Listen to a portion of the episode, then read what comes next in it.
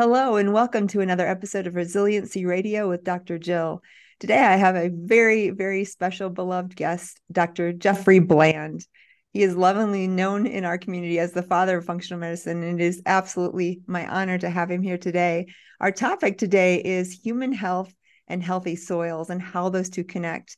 And whether you know it or not, the health of our soils does have a huge impact on the health of our bodies. And we're going to dive really deep today and talk more about that connection and why it's so important to understand uh, what we can do, what we can actually do in our communities, in our government, in our world, and even as physicians um, to impact the health of our soils. Because truly, this is one of our resources that, um, if not uh, taken care of, we're going to lose it. so, welcome, Dr. Bland. Thanks so much for your time today. Well, Dr. Jill, you, um, first of all, you're one of my most special people in this whole field, and I feel very privileged to be uh, part of your program. Uh, secondly, I think what you uh, illustrated is going to be the topic of our conversation is right at the forefront of one of the present areas that is challenging, but is also solvable. Uh, that collects that connects to so many of our health problems. So it's going to be really fun for us to have a little opportunity to kind of talk about what can people do and why do they need to do it? Ah, so exciting. So let me introduce you and then we will dive right into our topic. Dr. Jeffery Bland is an internationally recognized leader in the nutritional medicine field. He co founded the Institute of Functional Medicine in 1991. And as I said, he's lovingly known to many of us as the father of functional medicine. Dr. Bland has authored several books about nutritional medicine, both from the healthcare professional and for the general public. And he's also the principal author of over 120 peer reviewed research papers on nutritional biochemistry and medicine. Dr. Bland has self published a monthly audio journal, Functional Medicine Update, for more than 30 years that is distributed to healthcare practitioners in 36 countries. And just a quick note on that, Dr. Bland, I'm sure you've heard this from so many other docs like myself, but I remember in residency, knowing I wanted to do holistic biochemical uh, root cause medicine, but there was no name for it back then. And I remember getting your audio journal, and I was, you know, in that small group of the early adopters, and I was just literally in residency, not even a full fledged practicing on my own doctor. And the first few lectures I heard, I was hooked. And again, I know you've heard this before, but your ability to describe the concepts that in my heart I knew were um, at the core of a true healer was so profound and so um, brilliantly stated. It was magnetic. And you have really transformed not only my life, but the lives of so, so many other practitioners. So, truly, truly, the first thing I want to say is just thank you because you changed the trajectory of my life because of the founding of the concept of functional medicine. Let's go back there because before I heard you, you thought through this. You have a, a wonderful way of reading and taking concepts that are complex and then talking about them in a way that we understand and that anyone who's a physician or healer gets. They really just at a soul level say, yes, that makes sense. Take us back to how did you first get into functional medicine? Well, first of all, I can't thank you enough. That was a very, very gracious and uh, probably a little bit exaggerated uh, uh, review of my accomplishments. But uh, I think I was very, very fortunate on a number of levels to meet some important people that maybe took me under their wing and helped me along my road of development. I, I was um, fast to get out of college. I graduated when I was uh, 17 from college, and um, and then fast into medical school, fast from medical school into a PhD program, and fast from that into being a professor um, by 23. So I had a compressed kind of whole educational history. And I think I was in search probably for mentors that will help could help guide me and to use whatever energy and skill I was developing in, in a positive way. And I was very fortunate uh, after about 10 years as an academic to have met Dr. Linus Pauling, two-time Nobel Prize winner, uh, once in chemistry and once in peace, and his wife, Ava Helen Pauling, who was a remarkable power woman of her own uh, reputation and, and skills.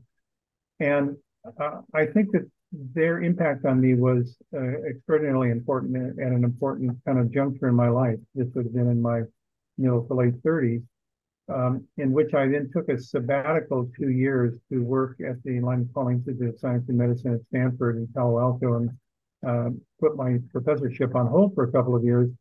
And what I learned uh, from him and, and his wife, Ava Helen, was that if you think about science and you want to talk about where it could take a person that's connected in the health sciences, it's all around finding ways to reduce human suffering. And, and how do you do that? How, what's a way you could apply your skill and knowledge to reduce human suffering? And that then led me into, as I was packing my boxes to go back to my professorship with my young family, getting the car filled up in Palo Alto to drive back to uh, Tacoma, Washington. Uh, the last thing he said to me is, Jeff, I really appreciated being with you for this last couple of years. And I hope we'll be able to continue to collaborate. You have a, a, great career ahead of you. Um, but I, I wonder, do you think your classroom is big enough? That was the last question he asked me before I got in the car with my young family to drive home. And then, then I had 1,200 miles in the car to think about it. And uh, what I finally recognized by the time I got home was that he was kind of challenging my, me to say, maybe this kind of uh, from 35 on to retirement as an academic was not going to really fulfill all my objectives that I had laid out for what I wanted to accomplish, and that maybe I needed to broaden my scope of vision.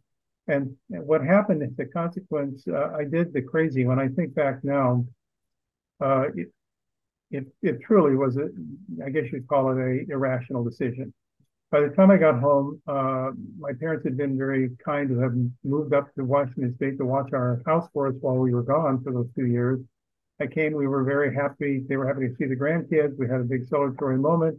And then they uh, said, Oh, so you must be really excited, Jeff, to get back into your professorial role at the university. And I said, Well, I've actually made a decision on driving up here. I'm going to give up my tenure and I'm going to start an activity to teach doctors how to do nutritional medicine in their practice. Well, there was such a deathly science, you know, you could have heard a pin drop. Um, to, to make the story kind of complete, my father finally recognized that I was serious. I was going to do this. I was giving up my tenure, uh, the security that my college education for my children would be paid for. I, I, had a very great research program. The university president really liked me. I could teach virtually anything I wanted. Uh, but no, I was going to go on this new uncharted uh, path. And finally, he said, if you're really serious about this, which it seems you are, then I think I'm going to have to come out of retirement. He did in aerospace engineering. He said, uh, you know, I am an accountant by training. And you, you don't know anything about business. So I guess I need to come back and help you. And my, my mother, father, and wife then joined in this enterprise that later grew up to have, um, over the next 25 years, eventually 2,000 employees, and we're in 36 countries. And so that transition, which sounds in kind of uh, retrospect to be simple, was actually a, a fairly nonlinear path with lots of fits and starts and learnings. And it got me to travel six million miles over those years, uh, meeting all sorts of remarkable people. And from that, then ultimately my, my wife Susan said, Jeff, you know, you've been doing all this travel. You always come home talk about all these remarkable people you've met and and you're establishing this kind of concept that came out of your years of learning and following, um, maybe we need to sponsor a meeting, a whiteboard meeting. You can bring, say, 40 of your top thought leaders that you have met uh, together, and I'll organize a meeting. We'll put it up in Vancouver Island in uh, British Columbia, kind of removed, but a nice thought place. And we can talk about what medicine might be if you took licensure away, reimbursement, and just talk theoretically, what would a a health-focused um, healthcare system really look like. So that became a meeting in 1989. It was so successful, people decided we ought to do it again in 1990, same place, uh, a year later. Uh, in 1990 is when I had this kind of aha uh, in the middle of the Saturday night before our last Sunday uh, meeting. And I came back and said to the group, you know, it seems to me what we've really been talking about is function as a precedent to pathology the loss of function. And it seemed that function could be categorized in four different areas physical function, metabolic or physiological function, cognitive function, and behavioral uh, function. And so maybe we ought to call this functional medicine. And I had a pretty big pushback from my colleagues, and they said, Well, we understand why you would say that, but Jeff, you know, in medicine, remember this is 1990. Yes. Um, it was a big uh, negative kind of connotation of functional medicine. It was uh, either psychosomatic medicine, it was all in your your right. mind, uh, or it was rehabilitative medicine and geriatric medicine for old, uh, older age individuals. And I said, well, that is true. That's a historical way it's been thought of. But actually, if you look at the literature today, you're starting to see uh, redefining a function as functional cardiology, functional radiology, functional endocrinology. So we're starting to see a new definition of the term uh, function in, in, medicine. Maybe you got to skate to where the puck is going, uh, to use an analogy. And um, so eventually um, people said, okay, let's give it a go. So we founded the Institute for Functional Medicine in, in 1991 to really focus on the precedence of later stage pathology, the upstream or um, root cause. And we had the fortune at that point, at least, uh, that the, the, the literature, the medical and scientific literature, was starting for the first time to really understand the mechanisms of chronic disease at the cellular level. So we could appropriate that knowledge into this concept of redefining what functional meant at an early stage and bringing it into these four quadrants of function, physical, metabolic, cognitive, and, and behavioral. And I think, uh, I think we were guided, quite honestly. Um, now it turns out to finish this story, uh, just to show you there's no such thing as a new idea. Um, several years went by. By this time, we started to develop a little bit of momentum in teaching this concept. And my wife Susan went to the American uh, Council of Continuing Medical Education and got um, continuing med medical education credit for the Institute for Functional Medicine. We were the first group to get that from the ACCME. So we could provide category one accreditation um, curricula to um, health professionals, uh, medical doctors. And um, it, it, turned out that uh, one of our early stage uh, faculty came to me one day and he said, so Jeff, you realize that there is a, uh, a paper called Functional Notes on Functional Medicine in the 1847 edition of the Lancet Medical Magazine? I said, no, you got to be kidding me, because I consider myself to be a bibliophile and try to, you know, yeah. in following the literature. But no, I had missed this. There was actually this article that had been written by the um, uh, the dean of Birmingham University Medical School in England uh, in the Lancet Medical Magazine on called Lectures in Functional Medicine. Now it was in the language of its age, so it would be you know different in stylistic, stylistically than today. But the concept was very, very similar. The difference uh, was that they didn't have the tools that we had in 1990, the, the, the understanding of the cellular biology. But the conceptual framework, actually, I can't claim credit to because actually uh, he had kind of laid it out in those lectures on functional medicine. So it's been around and we're advancing it. And now we have, I think, over 200,000 um, uh, health professionals have gone through the courses, of which over 65% are, are medical doctors. And I'm very proud, actually, that I think we may be the largest organization having uh, female medical doctors as uh, member leaders in our organization. So the, the vanguard of medicine is changing. When I first was a medical school professor, uh, we had 10% of the students were females. Now there are more women medical students in American medical schools than there are men. So we're starting to see a really interesting change all, not only in the curriculum, but how medicine is thought about and how it's practiced. And I think it's in, and very much in concert with this concept of functional upstream root cause medicine. Wow. Now, as I hear you, there's some themes that come out that I'm seeing. And then I'd be curious of what you think some of the qualities and characteristics of you as a human being led you to this. But my thoughts are number one, vision. You drove back in the car and you had this vision of something that wasn't yet there. And you took the bravery to kind of jump out of what was secure and follow this vision and look obviously where it's led not only you but what I, what I want to keep coming back to is you have influenced hundreds of thousands of lives of physicians like me. So we're all so grateful. But that vision, the second thing I remember when I was writing my book, I re- remember reading so deeply curiosity is one of the hallmarks of genius.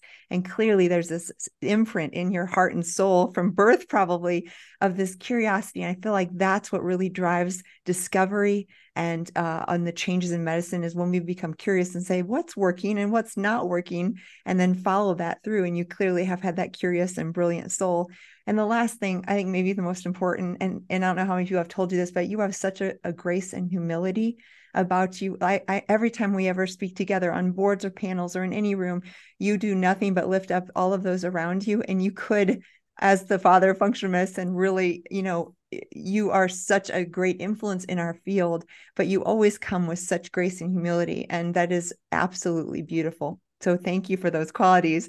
And I'd love to know if you think number one, if that resonates, but also is there was there something even as a child, the curiosity or the intellectual uh, rigor, or what was it? What what was it that was the motor that drove you in this direction and really to make these discoveries and, and teach all of us um, the things that you you know put together with functional medicine?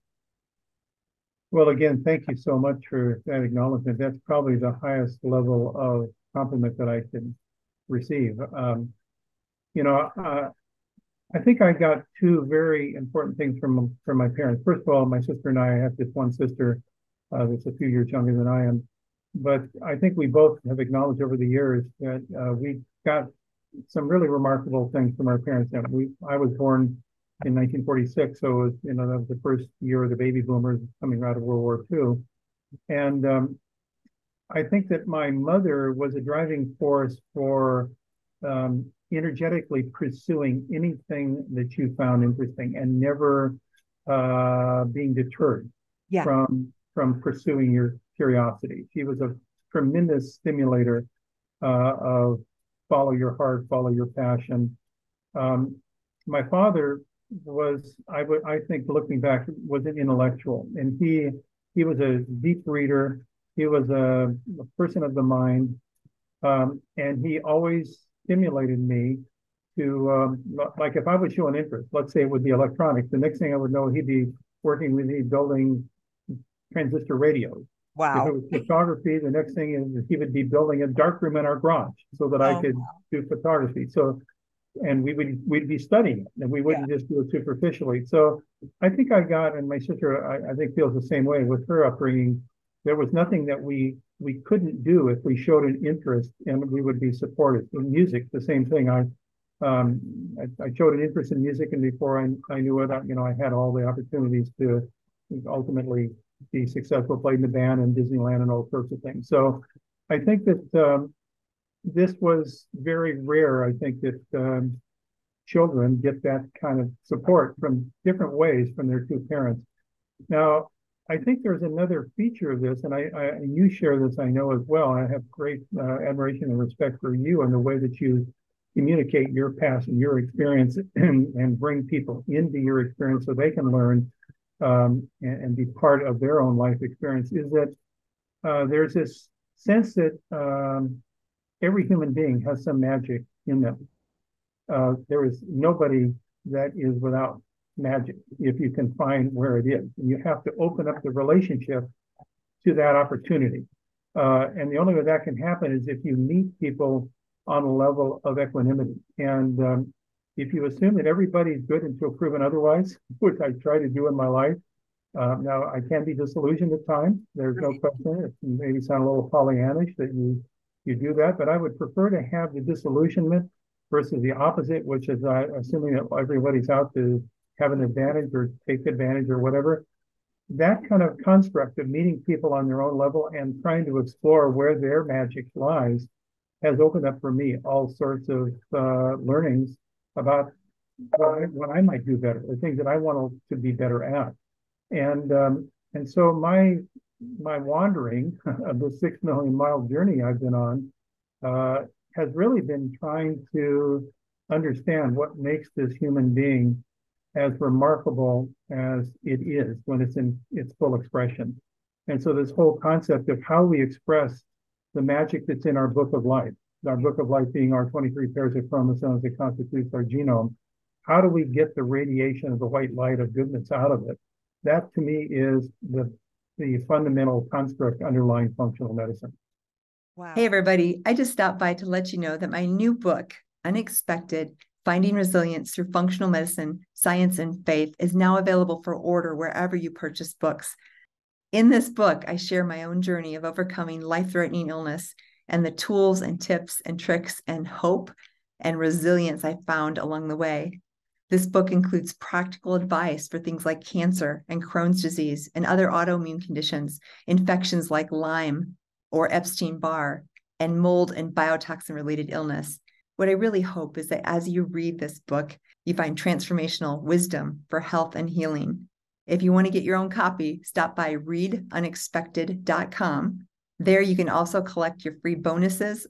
So grab your copy today and begin your own transformational journey through functional medicine in finding resilience.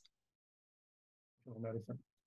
Wow, that was, as always, so well put and so profound because it really, I believe so truly in the clinic, um, the true place where healing starts is completely unconditional loving the person who's in front of you with no judgment, no uh, a motive, no agenda, just literally being there, holding that space and listening to their story. And then, of course, as you've taught, story is what drives our diagnosis and our so let's go to functional medicine now. Many, many of my listeners know what functional medicine is, but maybe you just do a little overview. What is this thing we call functional medicine, and why is it so powerful for the future of our medical field when I feel like there is an epidemic like never before of neurodegenerative diseases, cancer, and autoimmunity? Yes. Um, so my mother, when I spoke with her in my adult years, and asked when could she recognize in me some interest in what later was the path into functional medicine. And her thought was that I started expressing questions about how people got sick when I was in before 10 years of age. Wow. This had been a thought that I'd had. And, you know, at first I started with really a very strong interest in communicable disease, in, in infectious disease. And that you know, was through middle school and in high school and science projects and things of that nature. Then as I kind of uh, got older, I started to recognize that there was this other category of disorders called non-communicable, non-communicable diseases that are not necessarily infectious in origin. And how do they come about? Where do they come from? And then I started to recognize as I got more understanding of that, that actually there's an interconnection between infectious disease and non-infectious disease. They kind of hybridize because they interface with the body and its genome.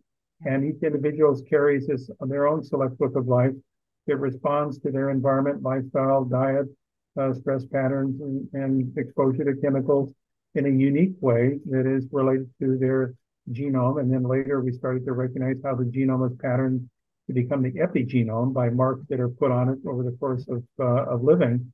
And so that that it, that intellectual development for me ultimately got me to be more and more mindful of what are the events upstream that trigger a downstream change in function that later becomes something we can observe under the microscope or with a CAT scan or some diagnostic profile or produce an abnormal lab value, which is really based on focusing on what's called pathology, looking at the the outcome that um, where the, the cells and the tissues and the organs have become so damaged you can pick it out by uh, these diagnostic methods. But those started much earlier upstream by changes that could occur at the molecular cellular level that then transmitted different functional changes into the um, what's called the phenotype, meaning how a person looks, acts, and feels. And if we could read those things better, maybe we could move upstream to prevent the downstream injuries to cells that then require the surgery, the radiation, and the uh, the chemotherapy uh, to kind of save a person from the, the, state of pathology. And so that that kind of construct has been with me, I think, going even before high school, probably in in middle school as a driver. And then I was fortunately guided into these meeting these relationships with people that that um, built from that architecture into how do you actually uh, deliver that concept. And at first, um, as you know in this field, uh, you're considered an outlier. There were people that were my mentors who thought I needed a brain transplant because yes. I was, quote, wasting my education pursuing these sillinesses. I should be staying where I was a fast learner in, in the, the standard track and everything would work out fine. And, and I'm sure it would have worked out fine if I would have just stayed on the standard track. But it, it just wasn't for me where I wanted uh, the pursuit of this this training and this background education that I had uh, take me.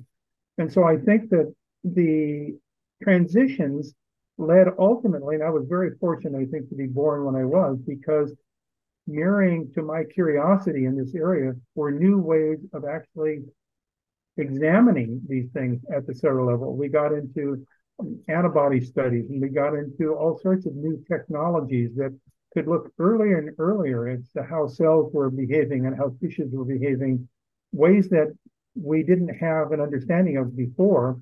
until really moving into the, the 21st century. Now these tools have become much more, more prevalent. So therefore, in the development of functional medicine as a model, uh, when I pulled together my colleagues, the foundational group, this would have been 1990s, and we started to say, what do we know are defining principles that underlie later stage disease? We eventually defined what we call the seven core uh, principles of physiological processes, the, the physiological processes that regulate our body's response to the outside and inside world.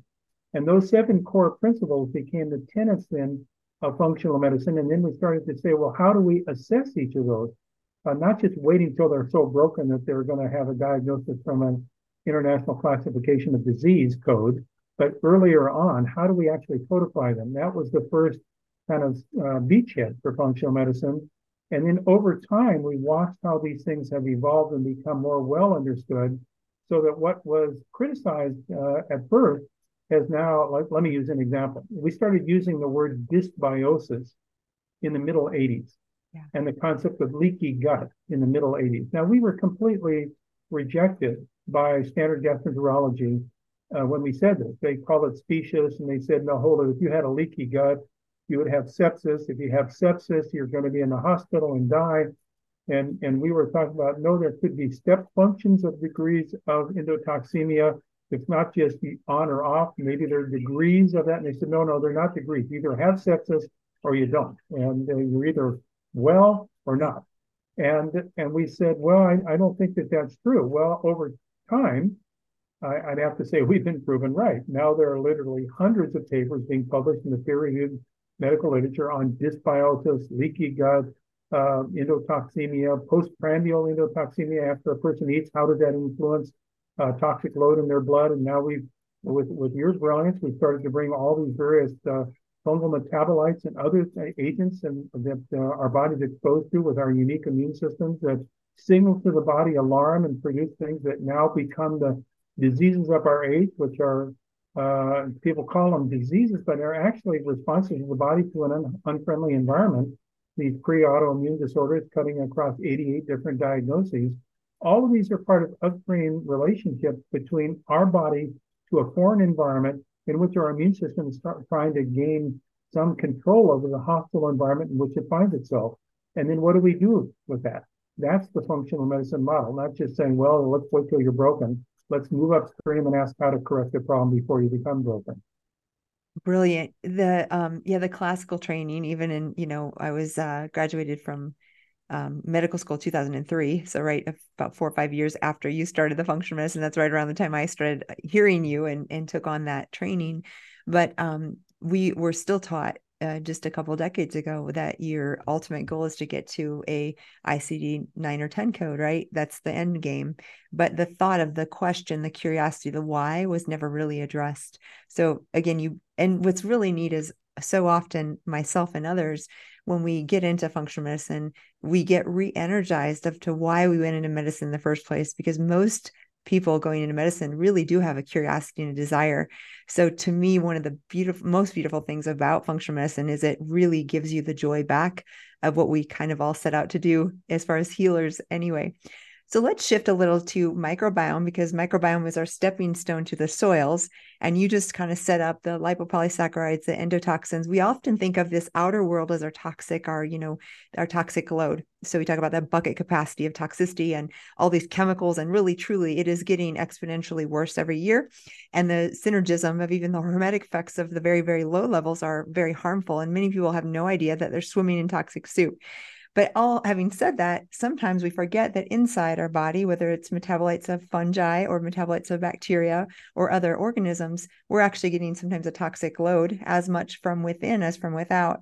So you want to talk just a little bit about that internal milieu in the gut and the microbiome, and then we can transition onto the soils and how that can in- impact our gut and our health overall as well. Yes, and, and again, you know, history can be a very good teacher, and uh, this topic we're now embarking on is a topic that has kind of a rich history if you go back. So I, will go back just um, not all the way to the beginning, but I'll go back to the turn of the last century from the 19th to the 20th century. And this was the age in which um, bacteriology and microbiology was being discovered, the Pasteur era, so to speak, Koch and Jenner and the infectious disease and trying to uh, look at immunotherapy. It was all kind of coming out of that that period of uh, being able to, with the uh, development of the microscope and see little critters that were not seen by the human eye, but we could see when they were magnified. And um, and so now suddenly we get into questions about well, what are these microbes all about? What do they do? And and uh, are they associated with disease? And of course, yes, they are. Some of them are.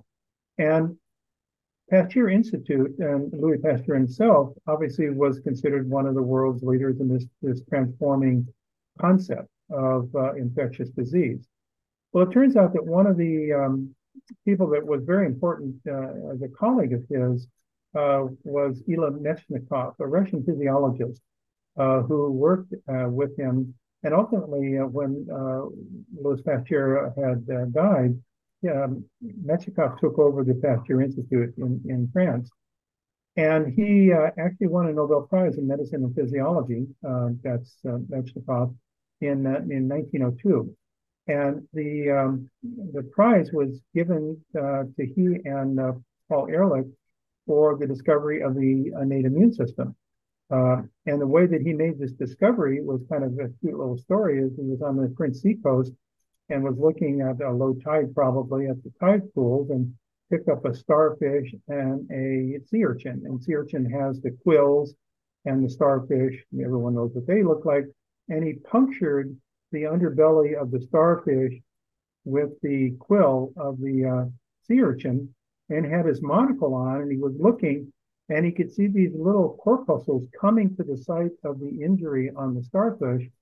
And so his first thought, being a um, you know, in the field of microbiology and bacteriology, these must be bacteria coming to the um, to the site of the injury. But then, then he said, well, hold on, why can I see these bacteria? I'm, I'm not using a microscope. I'm just using a, a little bit of a magnifying glass from this monocle. These must be much bigger than a, than a microscopic organism. So he went back and studied, and of course, these were immune cells um, that were members of, of the what later became the innate immune system, macrophages, monocytes, neutrophils. And so he was credited then um, with discovering the innate immune system. Wow. It turns out that uh, in 1903, he published a very interesting consumer book, um, which was around the discoveries about the microbes that were living, living in the human intestinal tract um, what we now call the microbiome. Um, and this book uh, was around longevity. And it was all, uh, I, actually was very fortunate to have the first edition copy of this in my library. I'm very, my treasured book of Mechnikov's first edition. And what he was describing is the treatment of diseases of aging by using installation um, of Lactobacillus bulgaricus inimus to re-inoculate the bowel with friendly bacteria. So this would be like early stage probiotic or yes. uh, fecal replacement therapy in which he was describing this um, and the effect it had on health patterns in, in humans. Now, if you then think of what that, how that was uh, transferred into medicine, uh, into American medical schools, like John Hopkins, the first major medical school in American Baltimore, um, it was at first kind of adopted uh, as a concept, but then as a consequence of uh, some pretty horrendous problems that I won't go into great details, uh, in which in the, at the Trenton uh, State Mental Hospital, the largest mental hospital in the United States in New Jersey, uh, turned out that the head of psychiatry there started uh, treating using this concept by resecting the bowel. So he was just taking people's parts of the GI tract out, and there were a huge number of unreported deaths uh, and when that was later reported to the United States Senate, uh, it, it, completely uh, not only got him defrocked, um, but it also um, had a spreading effect of saying, well, anything related to the gut that has to do with mental illness or, or physical function, we're not teaching that in American medical schools. It's completely forbidden. So if you ever brought that concept up, like dysbiosis or endotoxemia, in American medical education for a period of 50 years, you were kind of um, on the outs. And so it wasn't until the body of literature started to re-energize um, itself by new investigators coming in and studying this. And I would say somewhere around the middle 80s when we started talking about it, when you started to see the literature coming back. Now, as I said, in the in the 21st century, this is the topic du jour. Everyone wants to be involved in this field of the microbiome and its effect because we now recognize that uh, more than 50%, more like 60% of the body's immune system is clustered around the intestinal tract. And it's speaking directly to those bugs, of which there are something like five to six pounds of living organisms in our intestinal tract. And in fact, there are more bugs in a gram of stool than there are stars in the known universe. Think of that. There are more organisms in a gram of stool than there are stars in the known universe. So this has now become much more well appreciated and understood. And it had to go through this period of about 40 to 50 years of being expunged from all medical education. But now it's come back uh, as it should with the proper level of understanding. Uh, fascinating. Um, and we know so i grew up on a farm in illinois and uh, realized uh, early on the soils were nourishing and so important. And as farmers in illinois where they you know do crops over and over that topsoil was so critical. Now that i really really understand i also understand the the preciousness of soil and regenerative farming and and that. Do you want to speak a little bit now that we transition about how does how in the world does a soil connect to the human body and why is it one of our most precious resources and what can we do about it? Let's just dive into soils and soil health and how it connects to the human body. Yeah thank you. So let's just uh, first start with a, a newborn. Uh, a newborn has a sterile gi tract um, until they've been exposed to some inoculation. Now if they go down through the birth canal uh, in a normal delivery they're going to pick up some of the mother's organisms from the uh, reproductive tract. Mm-hmm. Um, then that will be incorporated eventually into their new microbiome. If they have a sterile birth uh, by C-section, uh, they may not be exposed, and therefore now we have more and more. I think it's over 20% of births come by C-section in the United States. It becomes a surgical procedure now, baby delivery um, that's a whole different microbiological uh, exposure. So now, what are those GI tracts like, and, and how are they going to develop their community of organisms? And it's going to be through um, whatever might be in the outside environment. Maybe it's in the hospital, yeah. Um, and it may not be all the kind of good bugs that they might have needed if they were exposed to the mother's bacteria. But maybe the mother, even if it was a normal birth, had dysbiosis because she had uh, challenges with uh, her immune system and her diet and exposure to various things. And then where did her biota come from? It came from what she was eating and what she was exposed to. And where did that come from? That came from the food that she was eating. And where did that come from? That came from the ground in which the food was grown. So we start going back and then we say, well, is there a microbiome of the soil then? Yes. Yes. Here's the microbiome of the soil. And the microbiome of the soil connects to the microbiome of the plant in the root nodules, which connects to the microbiome of the people who eat the plant in the in the natural state. But if you don't, if you break that cycle at any one of those levels, you sterilize the soil, you sterilize the plant, you overprocess the food, you have ultra processed foods. Now suddenly you have uh, you're open to whatever comes into your digestive tract, which may not be a symbiote and a good friend uh, of your immune system. It may be a uh, a foreigner that we call a parasitic uh, organism, and now you've got a different personality going on. Now you have endotoxemia. So this this construct of a system in which we're all interconnected, this planetary health view, it's not esoteric. It right. is very real. And what we have done is to detach ourselves for a variety of reasons from this natural cycle that humans evolved through for millennia. And actually, um, agriculture initially grew up before we got into agribusiness and agrochemicals.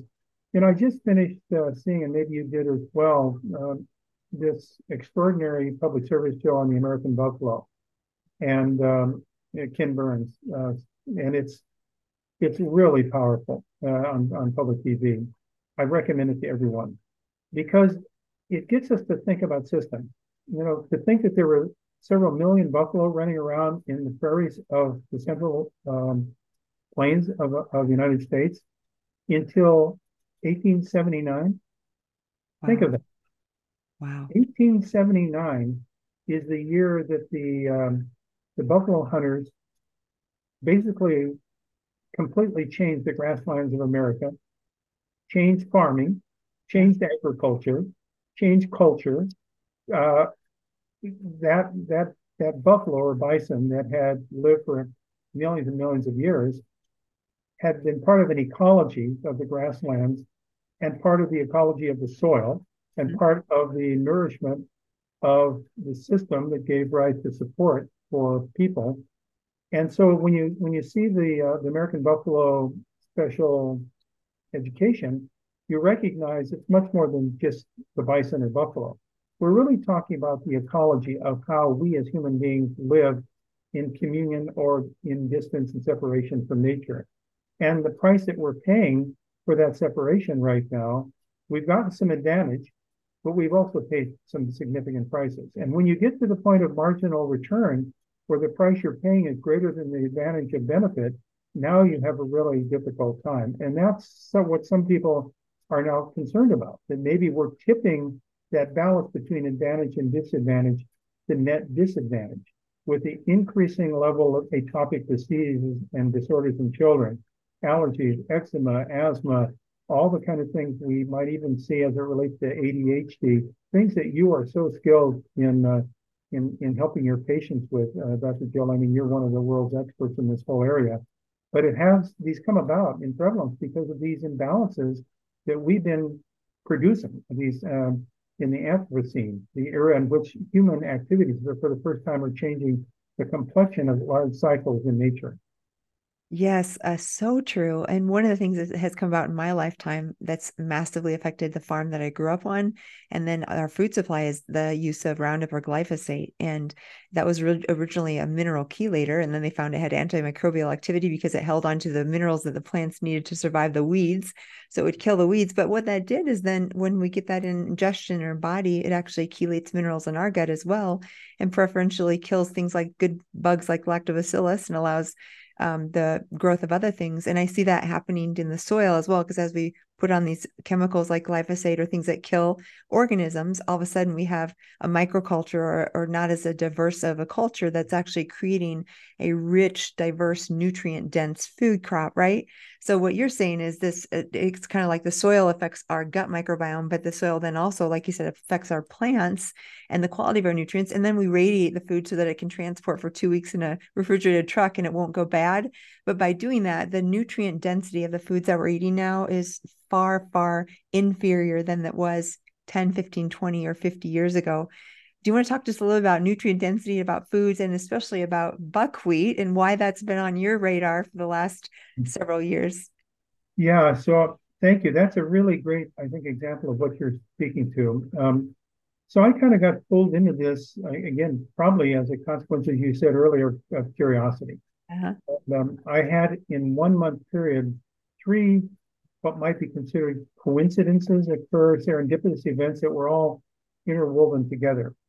So those three events were that I was reading an article in the Journal of Clinical Investigation of work done at Vanderbilt University um, on this new way of treating blood pressure problems by treating the immune system. And I had never thought about the immune system could be connected to blood pressure. I did, didn't, I didn't know that mechanism existed. But then this work was showing that uh, there was this connection um, mechanistically, and they actually had studied a um, a substance that could modify the immune system in such a way as to lower blood pressure. Mm-hmm. And I, I, was reading the article and I was intrigued, and I said, maybe this is a person I ought to be interviewing for my my podcast. It sounds very unique. And um, it turned out that when I read the paper carefully in in the appendix, uh, this substance, which has a scientific name called 2-hydroxybenzylamine or 2-HOBA, is uh, is found in only one food, and uh, that food is a form of buckwheat called Tartary buckwheat. Tartary is the Tartan district of China. So it's uh, this is an ancient form of buckwheat that actually has been cultivated for over 4,000 years. So it's one of the oldest foods. Wow. And uh, I knew nothing of Tartary buckwheat at all. I never even heard of it. I thought, wow, that's kind of interesting. I, I am I'm, I'm going to really try to learn more about that and this this uh, interesting ingredient. So then I said to my colleague, uh, Trish Uri, who's worked with me now for over 25 years, I said, Trish, you know, I'm going to be taking this trip to China next week. And while I'm gone, I wonder if you could do, because you're really good sleuther, could you look in to see who's growing Tartary buckwheat in the United States? Because I, I'd like to learn more about this crop. And she said, Oh, yeah, that's an interesting question, Jeff. I'll, while you're gone, I'll take a look. So then I got on the plane, went to Harbin, China, the northernmost uh, big city in China between Korea, no, between uh, North Korea and, and Russia, about 28 million people, by the way, in Harbin. Um, and I was speaking to something like 8,000 Chinese medical doctors on this health check uh, annual meeting. And my guide there was a very, very sharp guy. Um, my host uh, was a PhD uh, from the United States um, but his uh, was from uh, Shanghai. He was uh, Shanghaiese um, uh, dual citizenship. Um, and uh, so we uh, were going to be coming back from Harbin back to Shanghai. So that's about, I think, about 2,200 miles or something like that. So all the way across China. And there was a typhoon in Shanghai, so the airport was closed. And he said, "So Jeff, you know, we can either wait for the typhoon to go by, or um, uh, we could take the bullet train if you're interested in, and go all the way across China on the bullet train. You know, it goes about 275 miles an hour, so it, it uh, would take us like 10 hours or something. Um, so, are you interested in doing that? I thought, wow, would, would that be cool? Yeah. To go right down the middle of China on this train with the country just going by at 200 plus miles an hour. And, and I said, sure, I love that. Well, that gave us plenty of time to talk. So, about halfway across China, as we were going through all these agricultural fields, and then suddenly a city would pop out of nowhere that yeah. had you know, five million people in it. Wow! And and, um, and then I would uh, I said to him, I said, so I know this is kind of like a maybe a little bit of a flyer question, but I've really got an interest in in this Tartary buckwheat. You know anything about Tartary buckwheat? Well, it was so amazing. It was like we freeze frame and stop time. It's like the, the train stopped. And his eyes were riveted on me, and he goes, "You got to be kidding me." I said, "No." He said, "I said, you know anything about Tartary buckwheat?" And he said, "My research center is the center of excellence in China on Tartary buckwheat." And we've been, wow. looking, we've been looking for someone from the United States who might be interested, not only interested, but have enough knowledge that we could collaborate with. Wow. So when I got back then, home, Trish had spent uh, the week in looking for a Tartary buckwheat in the United States. She could find only one person that was growing it. Wow. It was a former uh, ag uh, research professor from Cornell University in Ithaca, New York, that lived in Angelica, New York, with his, his nurse wife. They were both retired, um, and they had a hobby farm in which he had gotten these seeds. This is like Jack and the Beanstalk story. Right. Seeds from the USDA because they wanted to grow something unique in their hobby farm. So they got these seeds that were just labeled with a number, not even a name. Well, it turns out it was um, Himalayan Tartary buckwheat, the wild type of Tartary buckwheat, the, the most unique seed. And they had been growing it uh, now for several years. And they put together an uh, artisanal mill and they were having the flour at roadside stands. And his wife was doing recipes. And it was, I think they had 10 acres. So I then cobbled together a relationship between the Beers and Vanderbilt University and my friend in Shanghai to say, let's bring Tartary buckwheat back to the United States. Now we have Tartary buckwheat fields. I have an organic farming cooperative. We're regeneratively farming.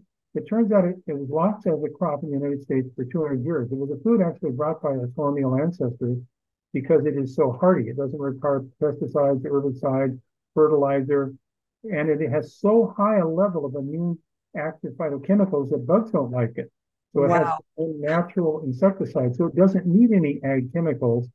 And um, so now we are the first people to bring actually produce organically certified Himalayan Tartary buckwheat. We just finished a clinical trial, U.S. Uh, uh, FDA approved clinical trial with humans looking at the effect on their immune systems by using epigenetic uh, sequencing of uh, 850,000 gene sites on a, on a gene chip.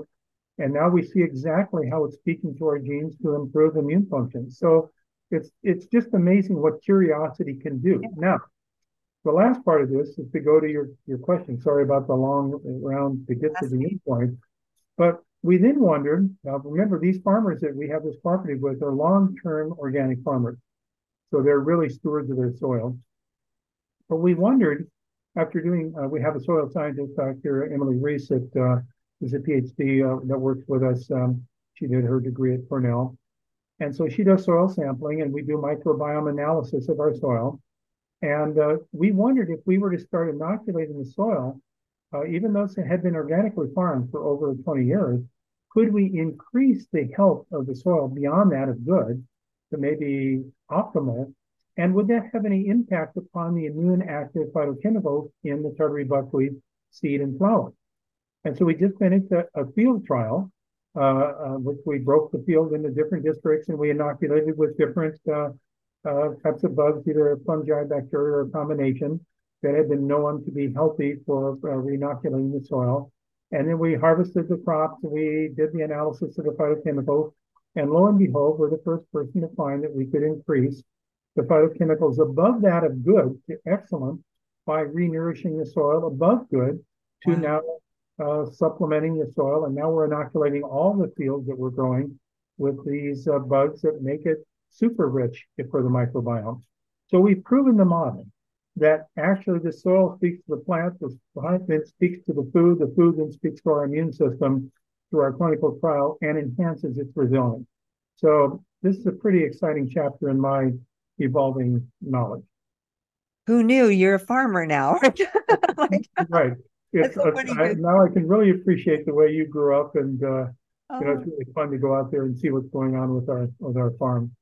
Oh, Jeff, I love that so much because it's so funny because I grew up on a farm and I was the one I wanted to go to the big city and I wanted to study medicine. I didn't, I literally, there was a few years in there, like during college and shortly after, where I kind of like denied and like turned my back on the farm life and the farm girl and that like history. I was almost ashamed. Like, I'm, I'm sad to say that because I have the most beautiful, loving family and I grew up in one of the most Norman Rockwell places in the world, right? But you know how we go through those times and I remember being like, oh, farming, it's so like, you know lame and it's not exciting and it's not intellectual. And just like you i have gone back to like i have the deepest respect for my dad and brothers who still farm in illinois and they are one of the few farms in illinois that is 100% non-gmo and partially organic. And you know corn and soybeans in illinois it's not that's not typical. I'm so proud of them and now i actually like i'm talking about farming and soils and it's really neat to see that full circle and to see you in that as well because i think if we think of root root root cause how else could we possibly affect our health of our system more than farming? Like really truly giving nourishment to human beings through the soils and growing crops like tartary buckwheat. This is absolutely full circle. Well thank you and I, it's been so great for me you know uh, trish and my other colleague that worked with me for many years in the Giardi, they challenged me one day and they said so jeff you know i know you're getting you know down the road here in your life but you know, you're always coming in and you're having all these advocacies and you're all pumped up and, you know, you're a fairly big guy in, in stature and you, you have this bold personality. Maybe you need one more shot. So mm-hmm. we formed this company, Big Bold Health. Yes. And uh, it's really surrounding how we take these concepts and deliver deliver them into the marketplace to kind of turn the cycle away from ultra pasteurized to looking at how we can produce foods of high quality that uh, actually are, are fun to eat, have diversity of flavor, textures, and composition, but are really doing our immune system good. So these are gluten-free, obviously, uh, products that we're talking about. It's been really interesting now because we've got a whole food lab. We've got celebrity chefs that are doing recipes and development of new food and uh, compositions. So for me, this is like uh, it's like going full circle. It, it, it really has to me a sense like uh, we've taken the esotericism of cell biology and we've now converted it into an architecture that can be transformative in terms of planetary health.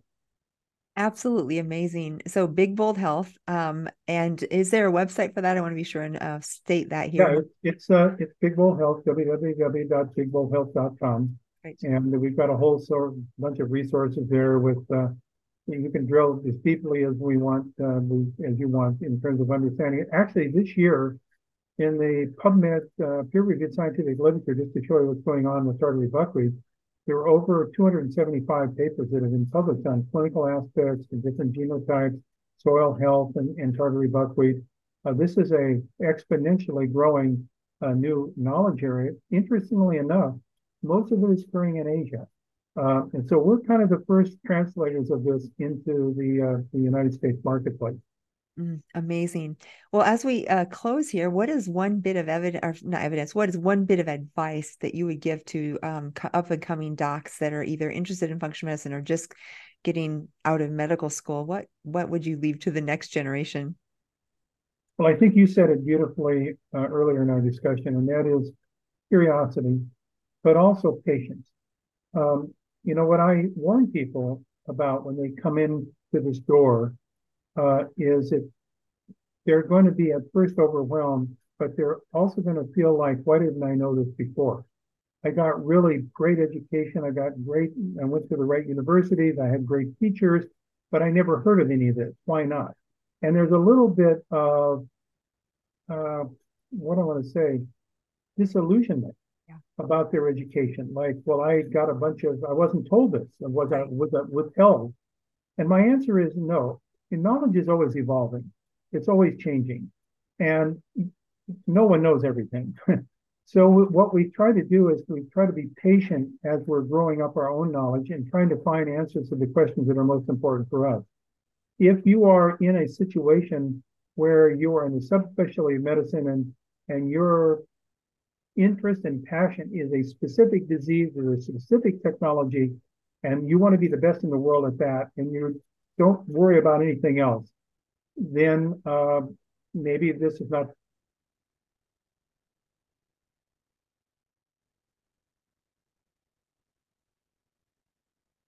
Oh, I still hear you. Can you hear me? Yep, I can hear you. I just lost uh, I lost you. Your okay. picture. If you can hear me, that's that's good. Um, there we go. Well, but I think that this construct that I'm talking about is have patience, continue to do what you really want to do in the building out of your knowledge and do so by selectively gathering your information from people who are willing to uh, uh, be challenged and have um, references that you can go and do your homework and uh, have a degree of authenticity. They're not just spouting philosophy, they're rooted in things that have historically sound backgrounds. And I think if you do that, uh, it will lead that person to where they really want, want to go in terms of their growth and development. We now recognize that this burden of chronic illness is the number one cost in our healthcare or our disease care system. And the majority of those conditions are associated with non-infectious disorders that occur as a consequence of modifiable factors. If we know how to ask the right questions, we can find solutions. Your practice is an, an example of that. So I think that there are solutions out there. It just depends on being patient and have your curiosity guide you into the right places. Oh, Dr. Bland, as always, this was a fountain of wealth of information. And thank you for your vision, for your curiosity, for encouraging all of us to continue being curious, and most of all, just your hum- humility and grace. Um, thank you truly from the bottom of my heart. Well, thank you for you and what all that you do, and uh, and all these uh, people that are really trying to to forge ahead and finding the solutions to, to things that are causing people ill. And I go back to Linus and Ava Helen Pauling, and they said our our focus is on reducing human suffering. And there are many, many things. You know, one, a friend of mine once said to me, uh, "Well, Jeff, you know, people are dying to know what you know." And at first, I thought he was being humorous, and then I recognized, no, no, there's some very serious implications to that. There are much that we know. Would, would, if we could spread that out and get people to do it, would prevent unnecessary suffering. And that's what our objective is. Mm, what a great way to end, just uh, alleviating the suffering of humanity. Well, thank you for your contribution and for your time today. Thank you so much. You're welcome.